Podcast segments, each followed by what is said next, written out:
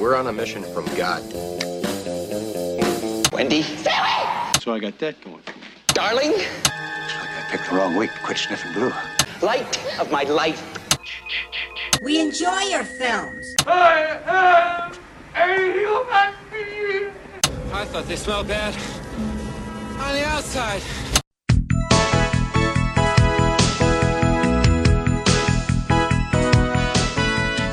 Welcome to Vintage Video, where we're rewatching the 80s so you don't have to. We'll be reviewing every major film release of the 1980s in real time, overanalyzing what you've seen and spoiling what you haven't. I'm Patrick O'Reilly, I'm Jesse Bayless. And I'm Richard Wells. and today marks the 40th anniversary of the release of The Competition on December 3rd, 1980. It was written by Joel Oliansky, based on a story by Oliansky and William Sackheim, directed by Oliansky, and released by Columbia Pictures. Anna Chlumsky was born today. Oh, She's happy wonderful. birthday. Director Oliansky and producer William Sackheim almost simultaneously envisioned a love story against the backdrop of a world class piano competition. They were working at the time with Rastar on mostly television projects when Rastar president Ray Stark commissioned Oliansky to write the script. Ray Stark earlier this year had a hand in the production of Somewhere in Time, It's My Turn, and Touched by Love. Richard Dreyfuss had never played a note of music on the piano when he was cast. That's amazing. It's pretty incredible. He practiced with the film's instructor four hours a day for two months. The full cast worked with the same instructor so that, for authenticity's sake, the actors could be seen playing the pianos themselves instead of being strategically swapped out for Hands. inserts with I- expert Yeah. musicians. Which was very effective. I mean, like I feel like it makes a huge difference in this movie. I I was shocked by all of the shots where they would hold on the hands and then pan up to the actual actors playing. yeah. And not that I wouldn't have respected these actors otherwise, but it's so much more impressive Mm-hmm. than them being able to memorize the lines that they could learn this entire life skill of playing these amazing concertos. And, and I obviously I have no idea what real professional you know pianists look like when Right, they're right. playing. Like I, but it looked pretty darn convincing to me. The film was granted special permission to release early to make the Oscar deadlines and was nominated for two Academy Awards Best Editing and Best Music for the song People Alone, but lost to Raging Bull and Fame, respectively. So maybe they shouldn't have pushed so hard. It would have been eligible the following year. Mm-hmm. The film starts in a dark room where Paul Dietrich is pantomiming playing a piano on the top of a suitcase, but Yeah. we're hearing the keys as he plays them. Yeah, my first note was Paul Dietrich, Richard Dreyfuss, plays piano, and it's an ellipsis. Wait, oh wait, no, he's not a not. He's not playing a piano. The phone rings and he thanks someone before hanging up. He takes a tuxedo out of the closet, shaves, and showers. We cut to a symphony performance where Paul is seated in front of a piano. His solo begins and ends very quickly. Looks like Richard Dreyfuss is actually playing this bit. A representative of a panel of judges stands to announce the winners. Paul takes third place. His father encourages him to enter in the Hillman competition, but Paul doesn't see the point if he's finishing third in Cincinnati. Hillman is the Super Bowl of symphony competitions. His dad has complete confidence in him and asks for the medal to load it into the cabinet with all of his previous medals, presumably all second or third place. He announces to his parents that he intends to take a job teaching piano at a school. He's uncomfortable with his parents subsidizing his music career. His dad tries to talk him out of ditching his passion for a paycheck. His father claims that Paul's talents are God given, and as he points to the heavens, Paul jokes, Who was he pointing at? Have you finally rented out my room? That was a good joke. Paul walks in on a piano lesson on campus, and it seems like a discordant mess.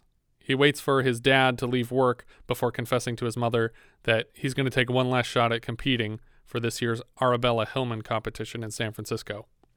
He still has enough time to take this piano instructor job, given the schedule of the contest. Well, and I think it should be noted that this competition is like a young pianist competition, and so he's actually this is the last year he can compete. Yes, he ages out of the eligibility in five months or something like that. We cut right to Greta Vanderman informing her student, Heidi Jones Schoonover, about the upcoming competition. They submit a tape of her work, and if she's accepted, she's immediately one of the 12 semifinalists. Heidi here is played by Amy Irving, who we last saw on the guitar throughout Honeysuckle Rose. First prize $20,000, Carnegie Hall recital, and two years of concert bookings. Also a medal which will turn your tits a lovely shade of puce. Heidi notices the cassette is past due, but Greta admits that she submitted a cassette of herself playing the Kreisleriana and just put Heidi's name on it. Seems like it undercuts your confidence in the pianist when you aren't willing to apply to the contest with her actual performance. Well, I think it was just a matter of timing. I don't Yeah. think that she was not confident in her. But it's not like it was a surprise either. It's an annual contest. Yeah, uh, it's a little strange. The only reason Heidi's finding out now is because they were accepted to the contest, so she's already in the top 12. On the plane to San Francisco, Heidi pretends to play piano on a tray table, but has to consult the sheet music when she loses herself. The music again can be heard, despite the absence of piano, and it's a neat effect. I'm sure they had a pianist just match the footage in ADR because it's way too close to be the other way around. hmm Paul checks into his hotel for a week. Oh, I randomly I recognize this hotel. I couldn't believe I recognized this hotel. Just completely randomly. I have only stayed in two hotels in San Francisco in my life, and this was one of them. Yeah. But it was just like this seems oddly familiar. Oh, you know, every every hotel in San Mhm. Francisco probably looks the same. And I'm like, but it's got this weird. The, the front room looks the same and the, the weird stairs between floors look the same and so we finally we just like freeze framed on some of the best shots we could of the hotel and compared it, It to has the same courtyard, street the same view. pool. and then we finally f- found a sign on the side of the hotel Right. The name in the 80s was the plantation inn right, it? the Plantation Inn, Yeah, and or- now it's and Casa now del Sol. Hotel del Sol. Hotel del but Sol. I actually ended up staying there, and I was like, "That's weird." But you said they actually used the rooms as his hotel room too. They look the same. Everything in that hotel looks the same as it does now, except the very center of the courtyard has been right. remodeled. It's and- because it's not for cars to drive on anymore. yeah, At a much fancier hotel, another competitor checks in with her mother or trainer or both. I'm not clear yet. Heidi exits her cab outside the concert hall. In reality, this is the exterior of the San Francisco Museum of Natural History. Outside the building, she is approached by another of the quote unquote 12 apostles. He says he's from New York, but Heidi avoids talking to him on advice from her instructor. He intercepts another competitor on his way in and introduces himself as Jerry DeSalvo. As they continue through the lobby, he tells the girl he was inspired to learn piano by a gay guy, though he uses a different word for gay guy, and uh, at the House of Corrections. So he's implying that he was in prison when someone told him to be a pianist. Is that what a House of Corrections is? yeah. I think he says something later. Um, He lies to the press about having come from some shady background because Right. he's trying to stand out. yeah, but I thought he said something like a halfway house or something. I, I he used a different term later Right. than A house of reform correction. school. Yeah, that was it. That was it. Inside the building, we are now in the Scottish Rites Temple off Wilshire in Los Angeles, chosen for its flawless acoustics. Heidi sees Paul inside and seems to recognize him. It looks like I came a long way for nothing.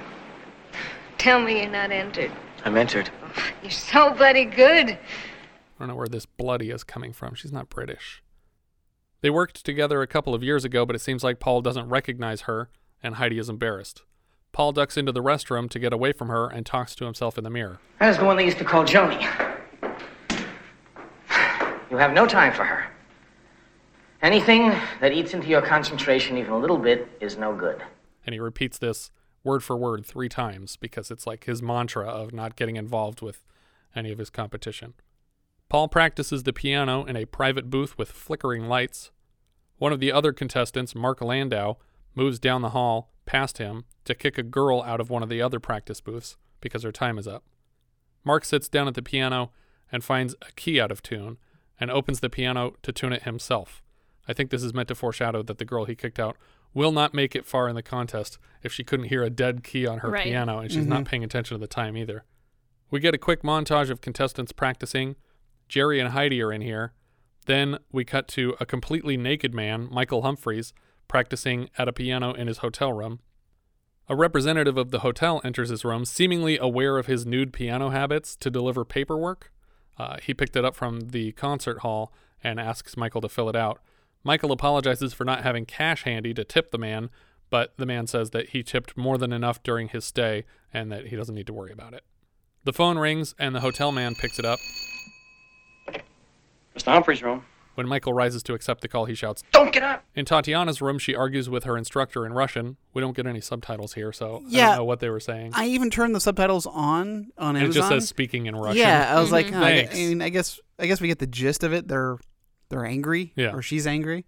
Yeah, but it would be nice to have subtitles because throughout the whole rest of this film, I am super confused about Yeah. whatever their subplot Their whole is. story is is very confusing Yeah. until it's 100% cleared up. And so along the way, you're just like, what are these people arguing about? I have you no think idea. it gets 100% cleared up? I I kept waiting for a a shoe to drop. Yeah. Of like, oh my god, something's gonna happen at any moment. Especially oh, getting ahead of ourselves, but towards the end, when the Russian guy just stands up and leaves, I was like, oh Yeah. crap. Paul arrives at the concert hall the next day, and Heidi stops him on the steps. She knows he remembers her and wishes he would respond in kind when she greets him.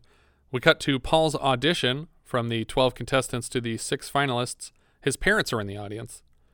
We see the Joan Cusack looking lady who didn't realize that her piano sucked.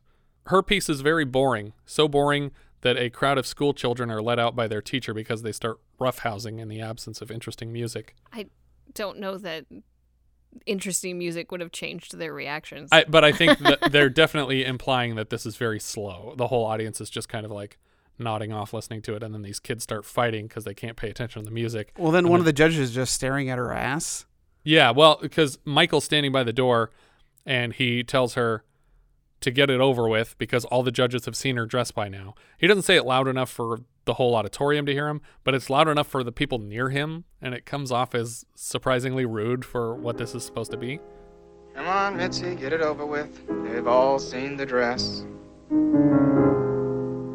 But then we get quick inserts of a judge biting his lip, looking at her, and he's like aroused by her. But then in the reverse angle of Mitzi on the piano bench, sh- her dress is not at all provocative. Yeah. it's Yeah. just like a completely normal piano dress. That's what I would call it a piano dress, unprompted by any instruments. Next, Tatiana plays a very complicated and competent piece. The two men seated behind her and her instructor seem very bored by this whole contest, and these are their like chaperones from Russia Yeah. to make sure they don't escape from behind the Iron Curtain while they're here. The judges tally up their votes, and the top six are announced. The principal conductor, Andrew Erskine, takes the stage and brings out the finalists in alphabetical order Tatiana Baranova, Paul Dietrich, Jerry DeSalvo, Michael Humphreys, Mark Landau, and Heidi Jones Schoonover. Despite the conductor's request that the audience hold their applause, Jerry's family gives him an instant applause because they're very excited for him. The six finalists draw numbers from a bucket to determine the order of performance. Once they've all drawn, Michael tries to lighten the mood with a joke, but he's interrupted by Paul demanding to know everyone's numbers in concertos. All Michael's able to say before he's cut off is, No doubt you've all heard the story about the two conductors. First conductor goes. Who got number one? Excuse me.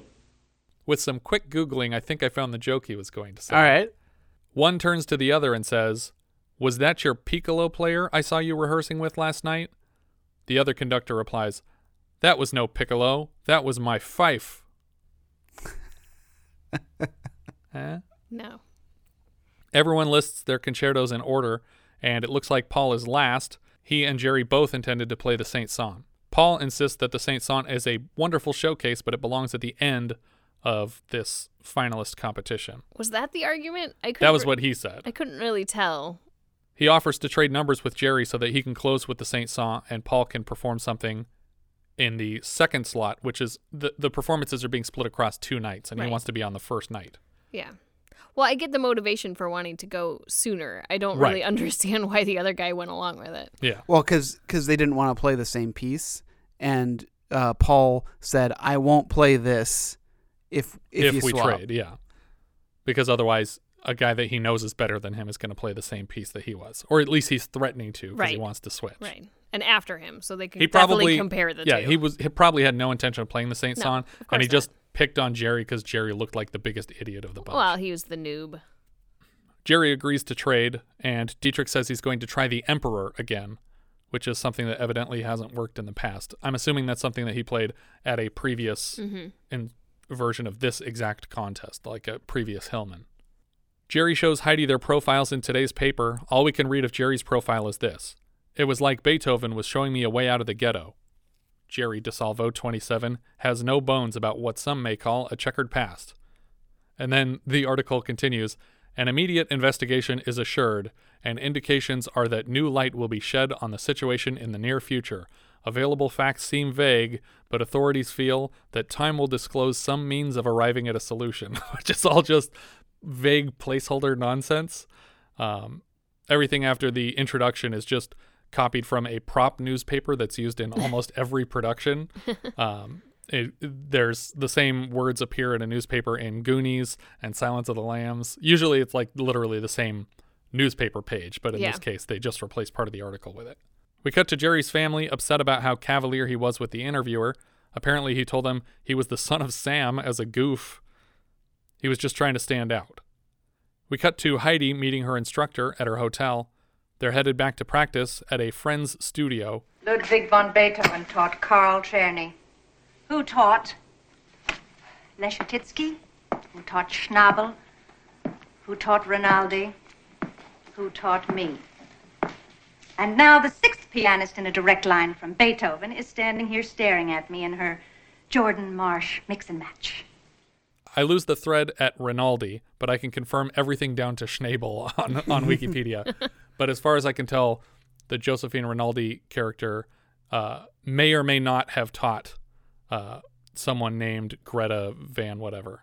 So Rinaldi was an actual pianist, or no? I don't know if she's an actual classical pianist that trained with uh, Schnabel, Mhm. but there were search results for a musician named Josephine Rinaldi. So Okay. I have to assume that that w- could have been a real person, and it's possible that she could have taught this fictional person how to play piano, who is Sure. now teaching uh, Heidi how to play.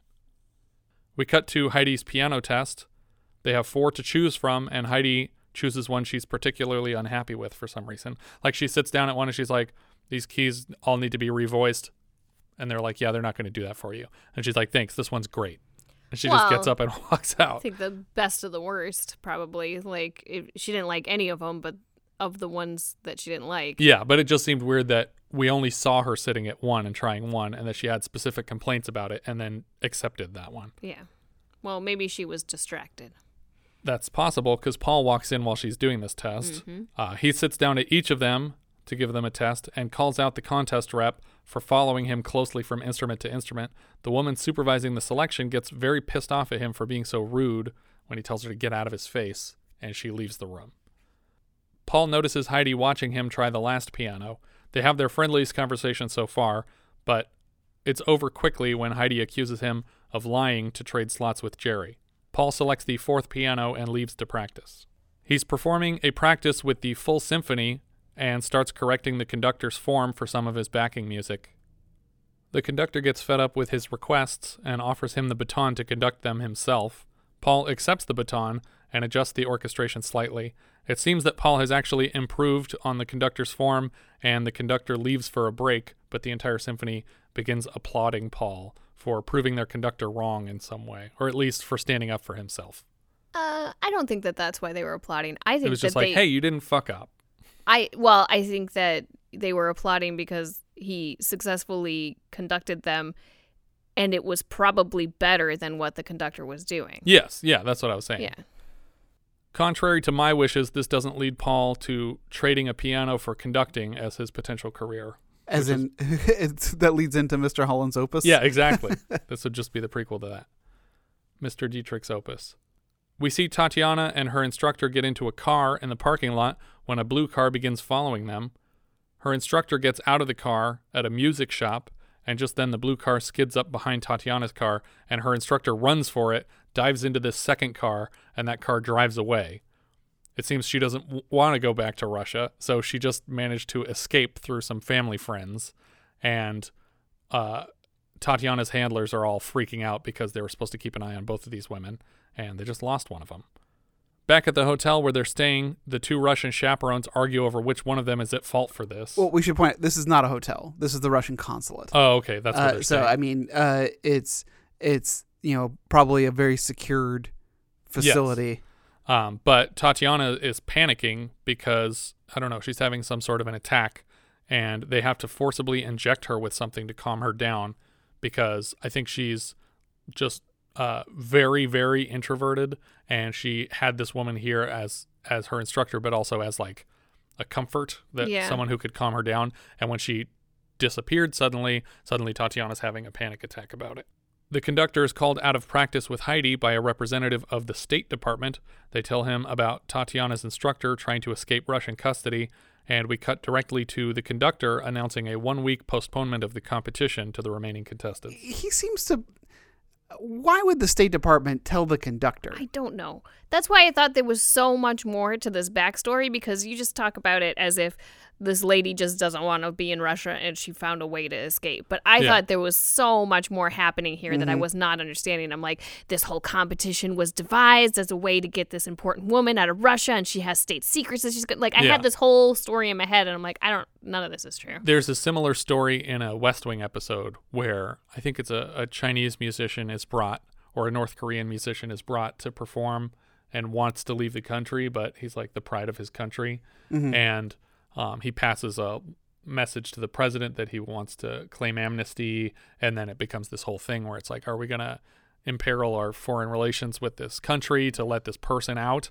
Um, but uh, it happens. And it happened a lot, you know, in the early 80s, obviously. But I feel like if there isn't a deeper story happening here, that there isn't some sort of conspiracy or something happening, I don't understand why they are extending the competition. It's just they're just being courteous to her and being to like, Tatiana. They're just saying she's chance to obviously recover. yeah, but obviously Paul doesn't accept this either because they're saying, oh, you know, we she's under a lot of stress, and then Paul's like, yeah, yeah, we're all under a lot of stress. This is like a make or break contest Right. that we're all in. because for him that he's got this artificial deadline of he was basically taking this week to do this competition and then he had to make a decision on his job. Right, but it's a piano teacher at a public school that he was a shoe in for, and if he called them to say, I need to push back a week, and then I can start, sure they wouldn't Yeah, they, there's no way they would care. But he's definitely the least flexible guy in this room about it, and it also means his parents can't be here to see the competition because they have to leave sooner. The contestants tell him that the extra practice will be useful, and Paul fires back, If you're not ready now, then you have no business being here. Paul helps his parents pack to leave when his mother discloses his father's worsening health condition, This is the last year that could belong to me. That makes two of you. implying that his father will be dying very shortly. Paul is instantly pissed off because apparently he regularly asks his mother, Please tell me if there's any health concerns that I need to know about. Mhm. And she always tells him, No, everything's fine. Paul sees them off and heads directly to Josephine Rinaldi's place, which is the place that they borrowed to practice at uh, Heidi and Greta. Greta is still being a hard ass until they both hear a knock at the door, and it's Paul, and he wants to speak with Heidi. Greta is disgusted to see Heidi let a fellow contestant into their house. She knows exactly what this man's up to and wishes Heidi could see through it. Heidi agrees to head out for coffee with Paul on one condition that he teach her how to drive on the way.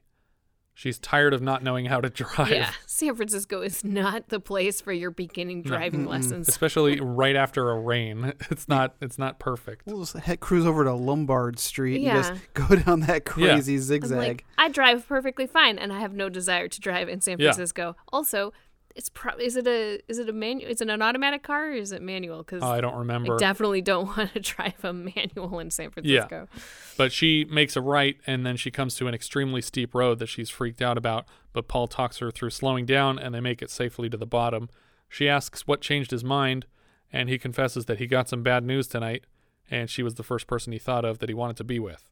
They head out to a diner and eat all night before Paul takes her back to his room at his hotel, not unlike earlier this year in Honeysuckle Rose when Willie Nelson took her out all night and then back to his hotel room.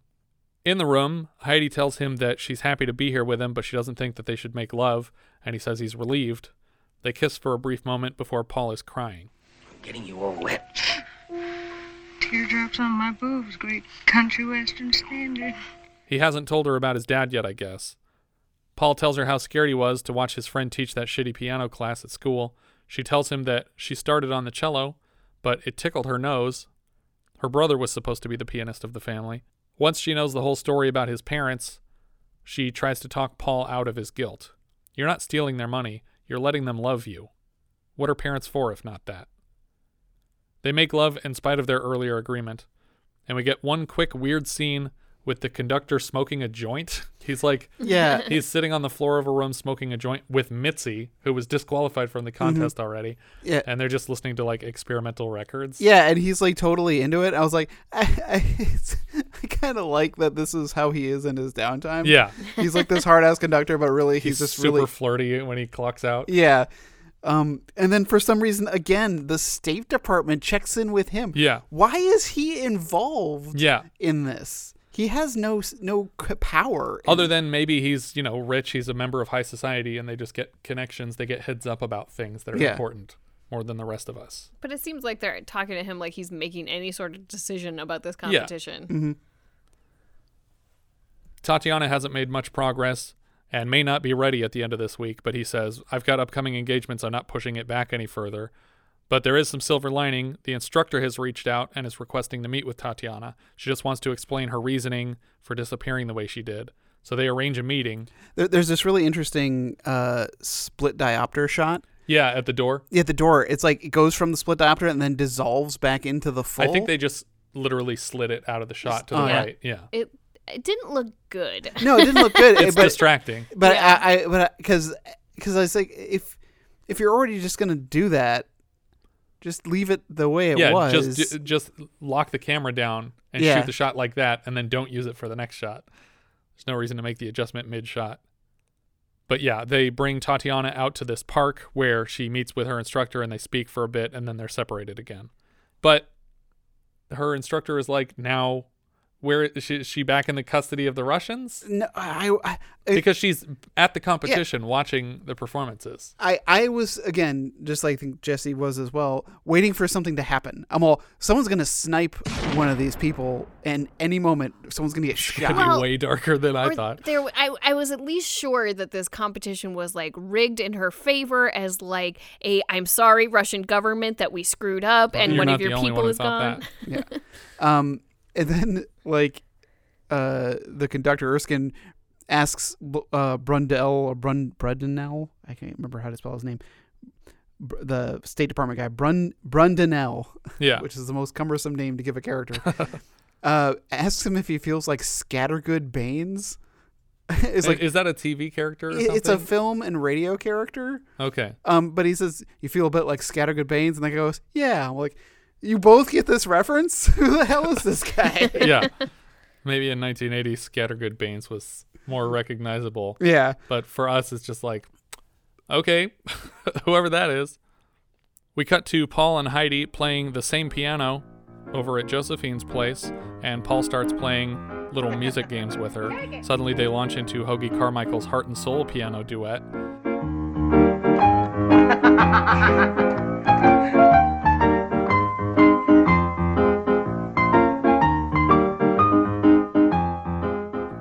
Greta enters to hear this and is not amused. She's convinced that Paul is here to sabotage her protege, and Greta says that she was snooping around the concert hall and has confirmed that the competition will commence on Friday with or without Tatiana. After Paul leaves, Greta relays her suspicions about Paul and reminds her of the competitive edge that exists in every contest. She tells Heidi, if you need to have sex, go have sex with Jerry. He's an idiot. He's basically just a vibrator. You wouldn't be cheating. And she's like, cheating on what? And she points to the piano and says, that's your husband. And you're cheating on it with this Paul guy. Yeah, she she likens it to being a nun who's married to Jesus. Yes. I I was I don't know, and I, I don't know. This is my immaturity, maybe, but I thought for sure that there was some kind of weird relationship going on between these two. Oh, Early on, when when when they keep talking about her clothes and her boobs and like, Mm. and then this and this whole thing seemed like a very jealous, Ah, like maybe. argument. Like, it, it seemed like almost like that there was a betrayal. Well, I don't th- I don't doubt that she feels betrayed by her doing this, but, I don't not know romantically. that exactly. I think Yeah. it's just like, look, I've dedicated my life to this, and you, I thought you had dedicated your life to this, Yeah. and now you're showing me these moments of weakness that I find unacceptable. I want you to take this as seriously as I do, and I take it as serious as a heart attack. Yeah, I, I, I was reading too much into it, but Yeah. because she, she will tell a story later about the about a guy that influenced and wrecked her life. Right, but she doesn't tell the whole story. Right. Because we're not Uh, going to hear her story. But I yeah, I was I just wasn't sure because I don't know. It was weird. I, I felt like their whole relationship was very strange. Yeah. But we only have two characters who really have handlers, and that's Tatiana and And Heidi. and Heidi. Yeah. Everybody else is there on their own volition. Yeah. They don't have instructors in their suitcase. But they're they're maybe the youngest? No, I guess Jerry's pretty young. Well, I also think that they both come from a different world, and that was sort of the point that um, Uh, Yeah, that's true. Because Paul's living in his parents' house potentially. I I can't I can't even get a grip on that if it's just they're paying his rent somewhere or no, I think yeah, I think they're completely supporting him. He doesn't have a job, so I think he's living with them and And Jerry clearly lives with his family because Yeah. they all came with Yeah. him. And so I think that they just come from a different world that they can afford, you know, the the best of the best in Yeah. structures. And obviously Humphreys has plenty of money because he's just throwing it around his hotel Yeah. as he plays his piano naked. Paul calls the school to withdraw his job application for the piano teacher gig. I feel like this should have happened later because it just takes a little bit of the tension out of Yeah. the story. Um, but he says that if he has a fallback option, that he will have he will put less effort into the competition. But I still feel like like to Jesse's point, like or I can't remember who made the point, uh, that he he can still get this job if he Yeah. if he asked. yeah. He could get it next year. He could get it a month from now. It Wow. doesn't. He could probably get it at any number of schools, even this not just this Yeah. one. Yeah. Um so I, I don't know why he's so concerned about the pressure of this job. Maybe that's part of why they dismissed it here, is because they were like, this isn't really like a big deal. So let's stop pretending that it matters that much. I mean, I think it is a big deal for him to Just mentally. Give up on this dream and and resign himself to a job, Yes, that but part not is a big this deal. particular job. Yeah.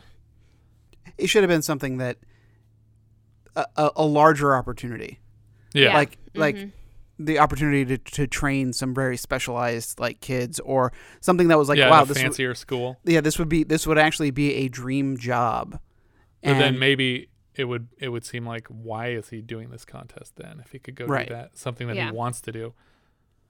They go to a party hosted by the contest and it looks like the press is there. Sitting around a table, Michael invites them to an after party on the night that they announce the winners. Whatever the contest runners are planning will probably be as lame as this.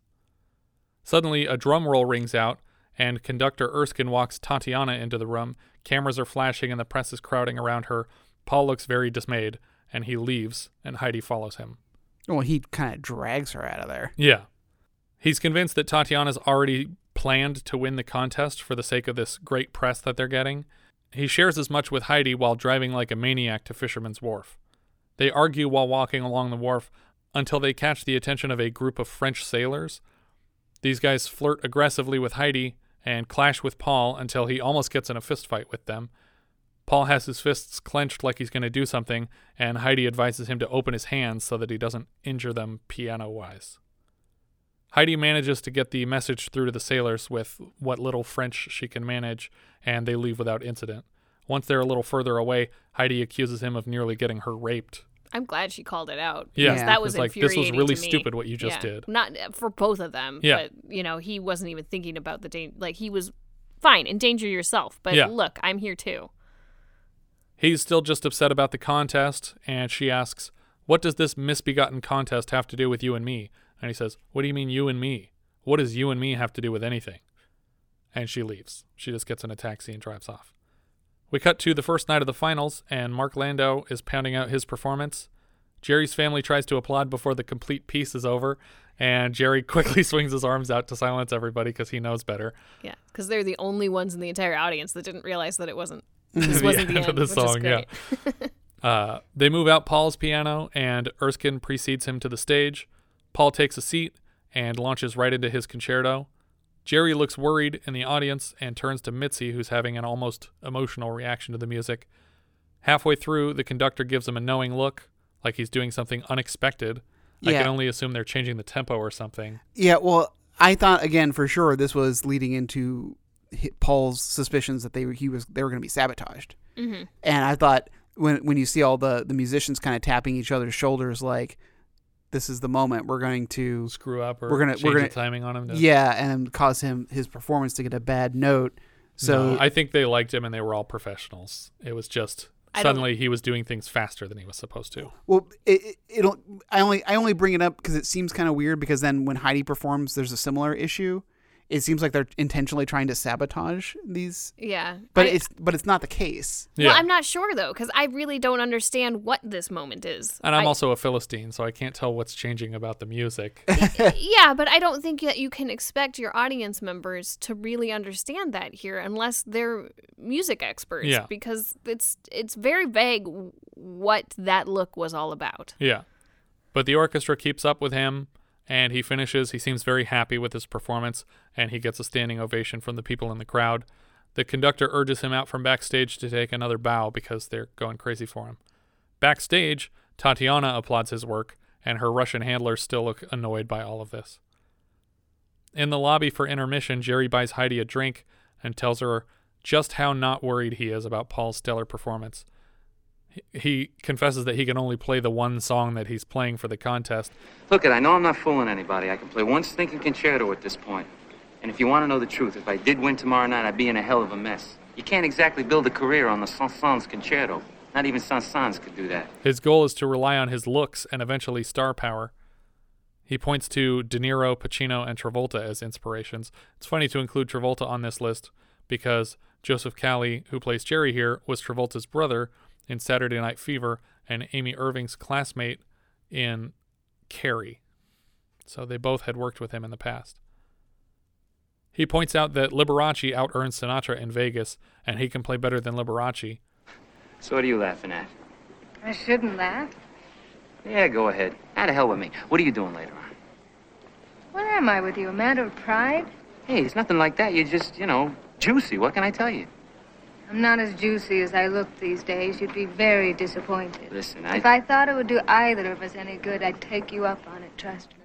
They head back to Tatiana's concerto, and Greta finds Heidi that night contemplating pulling out of the contest to give Paul the opportunity he needs so desperately, since she doesn't even care about the contest, really. She didn't even know about it until Right. after she'd been applied for it.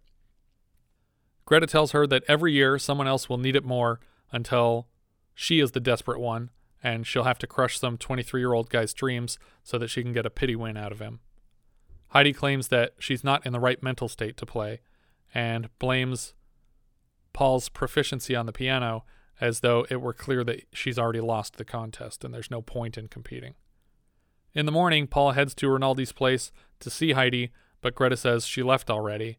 She's not going to compete because she cares too much about Paul winning. He heads out of the concert hall and he finds her across the street at some like Ren Fair performance. Yeah, like a mini Ren fair. I don't Yeah. know how he found her. Yeah, I I don't know why he would assume she went to the concert hall. Yeah. If Greta just told her that she quit, like I feel like he would have Greta gone say to. that? I don't remember her specifically saying that she was not going to compete. Well, she says she's not here practicing. yeah, that she left this morning, um, and then she he's she says you did a great job. It looks like you won. Like you convinced her not to participate in the competition, and then he's like, "That's not what I was trying to do," and she's like, "Sure, it isn't." I you, I don't have to listen to what you say here because yeah, I already know what's going on. I don't know think she going on. explicitly says that she's pulled out of the conversation. Yeah. I think she just implies that the fact that she's gone means that she's not going to be a part of it. Yeah.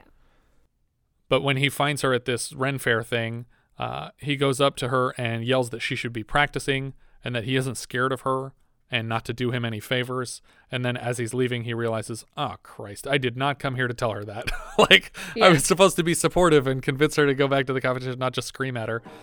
Oh, Christ, I did not come here to tell her that. You know, you bring out the worst in me. He tells her that he's been lying by rejecting her romantic advances. He empties his feelings on her here, starting with day one on the steps when he said he wasn't interested in her two years ago. He says he's completely in love with her and he doesn't care how the contest goes. You and me is we are a corporation. Now, if you win, great. If I win, better. and if neither of us wins, then the hell with it, but the corporation goes on. And I wish to hell that I could have answered you like this the night before, but I just wasn't seeing straight. So I lied. I'll never lie to you again. She returns his affection and he gets back to practice. Yeah, I'll never lie to you again, he says, lying to her. Yeah, he lies. she wants to make plans right away for what they're going to do after this contest, and they agree to use the week and a half between the winner announcement and Carnegie Hall performance to go on a vacation together. Michael does his performance and gets a solid applause. Backstage, Heidi waits with Paul when the conductor asks if she needs to take a piss before they head out. You've been to the John? Yes, sir. Well, up we go. Paul mouths, I love you, as Heidi turns to the stage. A couple minutes into her Mozart concerto, she's hitting the same dead key that she found when she tested the piano. She brings it to the attention of the concert hall by playing it out and then raising her hands from the keyboard, like, Yep. everybody heard that, right? Erskine tells her not to panic, they'll have a technician tune it right away, but she wants to switch pianos to the other Steinway. I'm out of the mood for Mozart. I'm going to play the Prokofiev third. Erskine is not happy with either switch. He tells them that the Prokofiev requires a whole different set of instruments, but Heidi points out that the musicians are here, ready to play Jerry's final performance. Switch the piano, switch the orchestra, switch the song. Running out of excuses, Erskine tells them he's simply not in the mood to play the Prokofiev, and Greta jumps in to attack. It costs extra to carve schmuck on a tombstone, but you would definitely be worth the expense. I was expecting them to just send Paul out to conduct the song, but I mean, it would have made the scene a lot more interesting, but probably completely inaccurate. So I was getting vibes here that maybe that Greta and this guy had a little thing going on. Oh, interesting. And maybe this was a guy that that interrupted her career because Maybe. she seemed real familiar with him. yeah. Maybe it's just they run in the same circles, but But I was just thinking if Paul did conduct it, like for her, if he was the conductor for Heidi's song, Yeah. and like halfway through he realizes that she's better, but he just has to keep Yeah. pushing the orchestra to be their best. Mhm. Um, but there's no way they would let one contestant No. conduct another contestant's symphony. What actually happens is Heidi nails the Prokofiev so hard that in the middle, Paul literally has to go outside and tear up for a bit when he realizes he's lost the contest. She gets the biggest standing O of everybody. We get a quick glimpse of Jerry's Saint-Saëns, and the judges tally up their votes, and the winners are announced. Michael takes third, Paul second, and Heidi is in first place. Paul and Heidi are on the verge of tears for different reasons. Greta steps outside to jump and shout muted into the air in slow motion. This shot could have come completely out of the yeah. movie. Yeah, again, this is right after like the Russian guy like got up and left. I was like, "Oh man, someone's going to get shot." She runs outside and jumps for joy and then gets hit with a car or something. Yeah, like I'm well, something bad is going to happen. but who does like this slow mo freeze frame kind of shot when it's not, Not the end the of end, the yeah. film? I mm-hmm. was like, oh, okay, it's over. I mean, I don't Okay. necessarily like it at the end No, no, either, no. but it definitely doesn't belong in the middle of the third act. don't just c- don't just cut back to a regular shot after this. It's weird. Yeah. Heidi drags Paul back to one of the practice rooms and they start to finalize their plans for the vacation. She realizes as she's rushing through the plan that his face does not match with her emotion. He tells her that she'll be a world class pianist and this is an amazing start for her career. And yours? You got the silver medal? oh, I'm being stupid. There's no way you can't be disappointed, and here I am expecting you to be nothing but happy for me, and that's idiotic. I'm happy for you, Heidi. Here, Paul confesses that the only reason he convinced her to get back into the contest was because he was sure he was better than her. Oh, you knew that I could play. No, I didn't. Not like that. It never crossed my mind that you would be better than me. He doesn't expect he can maintain a relationship with her, knowing that she's better than him at the thing he's best at. It would seep into my playing, and bed, and everything else. He tells her to go to the party and enjoy her night. She asks if he's coming, and he lies that he just has to call his folks first, and she sees right through it. Michael hosts a pretty chill party. He's hitting on Greta until she calls him honey child, and he doesn't like that. And then Heidi finally shows up. We cut to Paul breaking the news to his folks and prepping to leave town. Greta sees Heidi moping and urges her to the dance floor to get over this jerk that she didn't like in the first place. She dances lamely for a moment when Paul suddenly enters and gives her a dumb whoopsies gesture, and he's apparently instantly forgiven because he moves across the Mhm. dance floor and the two of them dance lamely together. And we get the names of each actor over each of the competition finalists and the conductor and Greta, and then the credits roll over the party. Yeah, she's dumb. She shouldn't go back to him. He's totally right in that he won't ever be able to get over this. Yes. Yeah. And, Yeah, and their relationship will suffer because of it. Mhm. So this is just destined for failure. That is correct. Our writer director here was Joel Oliansky. This was his first and last feature. He had mostly TV work, but in 88 he did write a Charlie Parker biopic called Bird, starring Forest Whitaker and directed by Clint Eastwood. The story here was written by William Sackheim, who wrote features from the 40s and the 50s. His final screenplay credit was in 82 for First Blood. So that's a cool That's one. a good one to end Yeah. on. Uh, our DP here was Richard H. Kline. He was the DP on Camelot, Andromeda Strain, Soylent Green, Battle for the Planet of the Apes, the 76 King Kong, and Star Trek in 79. He lensed Touched by Love earlier this year, and he comes back after this for Body Heat, All of Me, The Man with One Red Shoe, Howard the Duck, and My Stepmother is an Alien. Editor David E. Blewett started his career editing documentaries in the 60s. He's the one that got the Best Editing Oscar nomination for the film, but didn't take the statue. In 78, he edited The Buddy Holly Story with Gary Busey. He edited In God We Trust earlier this year, and he'll come back for Under the Rainbow next year, Smokey and the Bandit 3, DC Cab, Ghostbusters, which is why I recognized his name in the credits, Psycho 3, The Smooth Criminal video, which we just watched that 60 frame per second upres. weird. it's a little creepy. Our composer was Lalo Schifrin or Lalo Schifrin. Uh, he has 218 composer credits, including Cool Hand Luke, Bullitt, Kelly's Heroes, The Beguiled, Pretty Maids All in a Row, THX 1138, the Earth 2 TV movie, Dirty Harry, Mission Impossible, the series, uh, Enter the Dragon, Charley Varrick, Roller Coaster. So far this year, he has composed When Time Ran Out, Serial, The Nude Bomb, Brubaker, and Battle Creek Brawl. So that's six movies for the year. Yeah. We'll hear his work next in Caveman for 1981. Yeah, we will. and more recently, he has composed the 93 Beverly Hillbillies. Uh, he, he did all the music for that. And Rush Hours 1, 2, and 3. Richard Dreyfuss played Paul Dietrich. It's Richard Dreyfuss. He's Elliot Garfield in Goodbye Girl. He was Roy Neary and Hooper for Spielberg in Close Encounters and Jaws, respectively. And he's Curt in American Graffiti. It's also in Always for Steven Spielberg. That's true. Uh, he plays the writer in Stand By Me, Jack Noah in Moon Over Parador, Pete Sandich in Always, which I actually really, really like that movie. Always? Yeah. Yeah. Um, he's Dr. Leo Marvin in What About Bob? He's Mr. Holland in Mr. Holland's Opus. He's Krippendorf in Krippendorf's Tribe. And he's Alexander Haig in The Day Reagan Was Shot, directed by our friend Cyrus Nowrasteh. Mhm. Amy Irving was Heidi Jones Schoonover. She's Sue Snell and Carrie and Carrie 2, The Rage. She's Lily in Honeysuckle Rose. She's Hadass in Yentl. She's Miss Kitty in Fievel Goes West. And Allison Calloway in Hide and Seek. Lee Remick was Greta Vanderman, or Vandeman. She played Betty Lou Fleckum in A Face in the Crowd. She's Laura Mannion in Anatomy of Murder. She's Catherine Thorne, Damien's mother in The Omen. And she's back as Maggie Stratton in Tribute later this year. Sam Wanamaker was Andrew Erskine. He's Carl Rosen in Voyage of the Damned. He played Rockford in the 78 Death on the Nile, and he was Teddy Benjamin in Private Benjamin earlier this year, Private Benjamin's father. He's also David Warfield in Superman 4 The Quest for Peace. That's where I know him from. Yes. I know him from Private Benjamin because I've never seen The Quest for Peace. Joseph Cali played Jerry DeSalvo.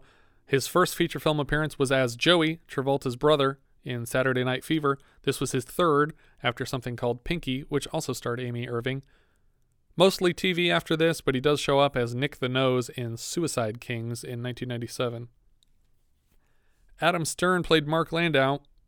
This was his only acting credit, but he's also a conductor on the soundtracks for The Gift, 13 Ghosts, Runaway Jury, Millions, and Ghost Rider. I think the first Ghost Rider, but I'm not sure. James Sikking was Brudenell. He's Harris in Scorpio. He's Control Room Man in Capricorn 1. Ray in Ordinary People earlier this year. Sergeant Montone in Outland next year. Dr. Harold Lewin in The Star Chamber. Tozer in Up the Creek. And Captain Styles in Star Trek III The Search for Spock. He played C. Thomas Howell's dad in Soul Man. And he's also Howard Hunter in 144 episodes of Hill Street Blues. Delia Salvi played Mrs. DeSalvo. She was Ida Radino in Fatso and a Bel Air woman in Last Married Couple in America earlier this year. Priscilla Pointer played Mrs. Donnellan. We had her earlier this year playing Amy Irving's mother in Honeysuckle Rose. She is Amy Irving's actual mother and plays her in several films, including Carrie. She's also Mrs. Beaumont in Blue Velvet, Dr. Elizabeth Sims in Nightmare on Elm Street 3, and Mrs. Snell, the mother of Amy Irving's character in Carrie. Laurie Main played Judge Wyeth. She plays Duval in Herbie Goes to Monte Carlo, Inspector Gregson in Time After Time, Mr. Mills in Freaky Friday, and he also provides the voice of Watson in The Great Mouse Detective. Hmm. Um, so I had one that was kind of an interesting thing. Um, so our costume designer here has a has a list a mile long of, Oh, cool. of famous movies. Um, her name is uh, Ruth Myers. You know, she's done things like um, Emma, IQ, LA Confidential, Deep Impact. Uh, I mean, the, She's got some the statues. Family. She's got she's got ton, tons of great stuff in here. But the credit on her page that really stood out to me was Monster House. Because I've It's never, CG, right? I've never seen a costume designer credited, like a live action costume designer credited on an animated movie. Because Interesting. Generally, your your character designers would have done that work. yeah, but that one was motion captured, so maybe they were actually wearing stuff. I, that's I mean maybe they were wearing stuff on top of it so that they could act to it, but I just think that that's it, it was just an odd, interesting yeah. credit to me. But it's the same as like Roger Deakins On Rango? was on Rango. Yeah. Yeah. he was the DP on Rango, and it's like it's a little weird to credit the cinematographer when you could put the sun wherever you want. Well, I mean, he he was also cinematographer on like all the Dragon films, or well, at least the he he helped out on them as well. Yeah. But um, I I'm not saying there shouldn't be a credited DP. I'm just saying I wouldn't think of him to be doing that job. I would think that there would be a person who does that for animated movies and a, and a different people who do that for live action and, movies. and I can say the same way and I can say at least in terms of uh what I understand from from Dragons is he helped with it. He wasn't he wasn't It was like an advisor. or yeah, he consultant. exa- exactly, exactly. And so maybe she was that too for for the costumes for Monster House. I just I, it just stood out to me as interesting. I've never seen it. Have you seen Monster House? Yeah. I've I've only heard good things, but I've never actually watched it. It, it's a bit of a messy movie. Um, the, But it's Dan Harmon and yeah, but Dan Harmon is. Dan Harmon has a whole thing where he's just really mad about how much they took of out of his story. Oh, really? Um, so he's he's not pleased with the project overall. But then, what is Dan Harmon? Yeah, he's never pleased with his own project. But um, it, it's it is messy.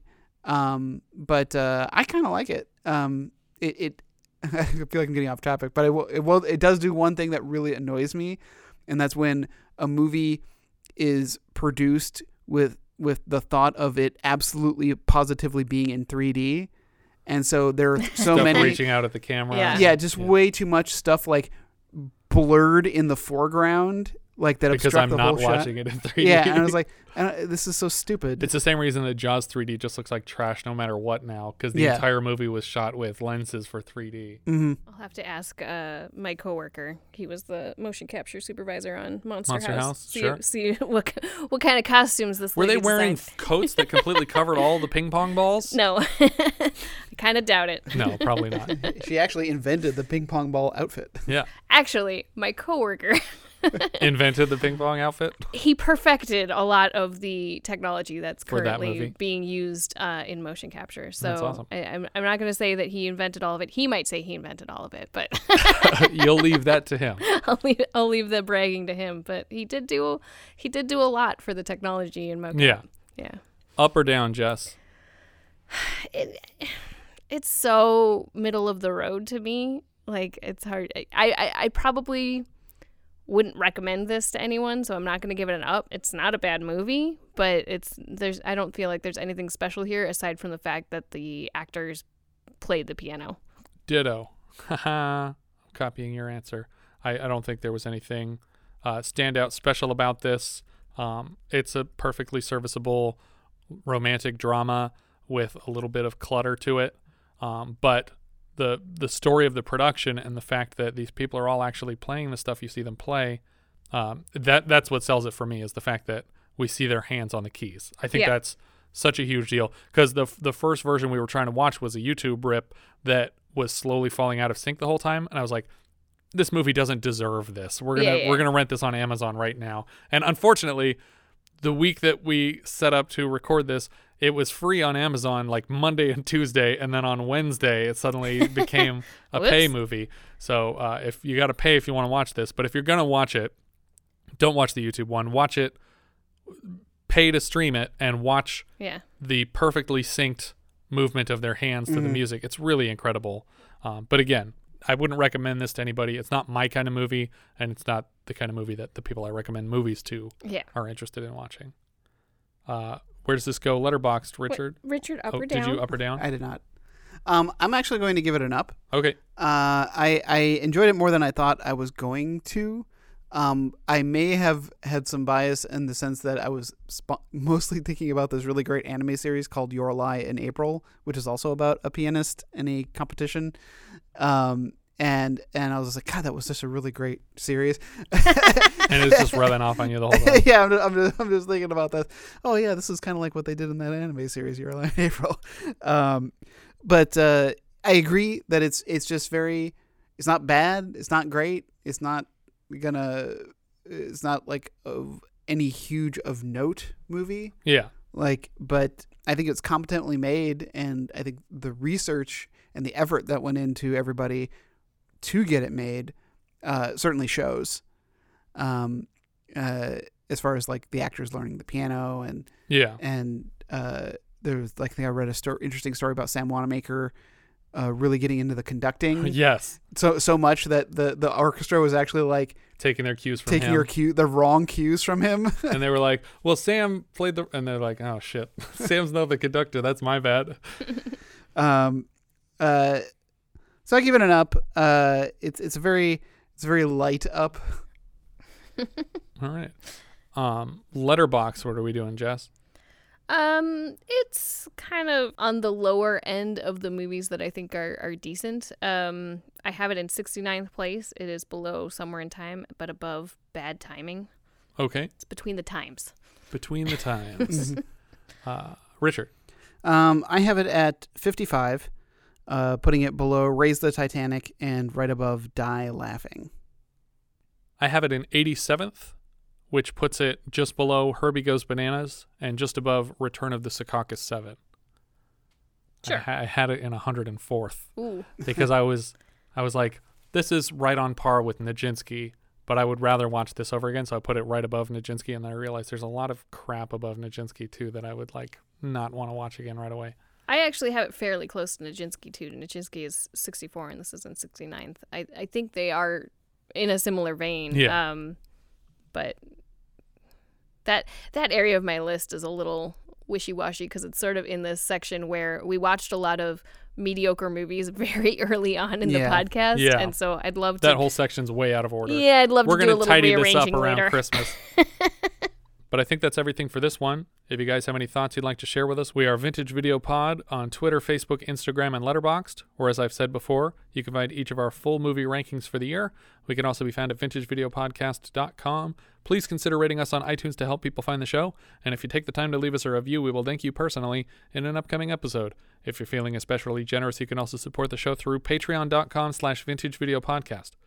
Thank you so much for listening, and I hope you'll join us next time when we'll be discussing Dum dum dum dum dum dum dum dum. Flash. Uh, uh, uh, uh. Flash Gordon, which IMDb describes like so. A football player and his friends travel to the planet Mongo and find themselves fighting the tyranny of Ming the Merciless to save Earth. We leave you now with a trailer for Flash Gordon. Klytus, I'm bored. What plaything can you offer me today? An obscure body in the SK system, Your Majesty. The inhabitants refer to it as the planet Earth. I like to play with things a while before annihilation. Pathetic earthlings. Who can save you now?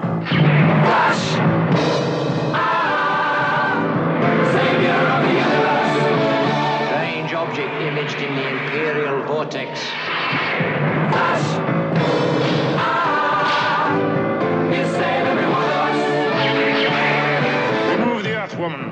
Prepare her for our pleasure. Don't kill him yet, Father. I want him.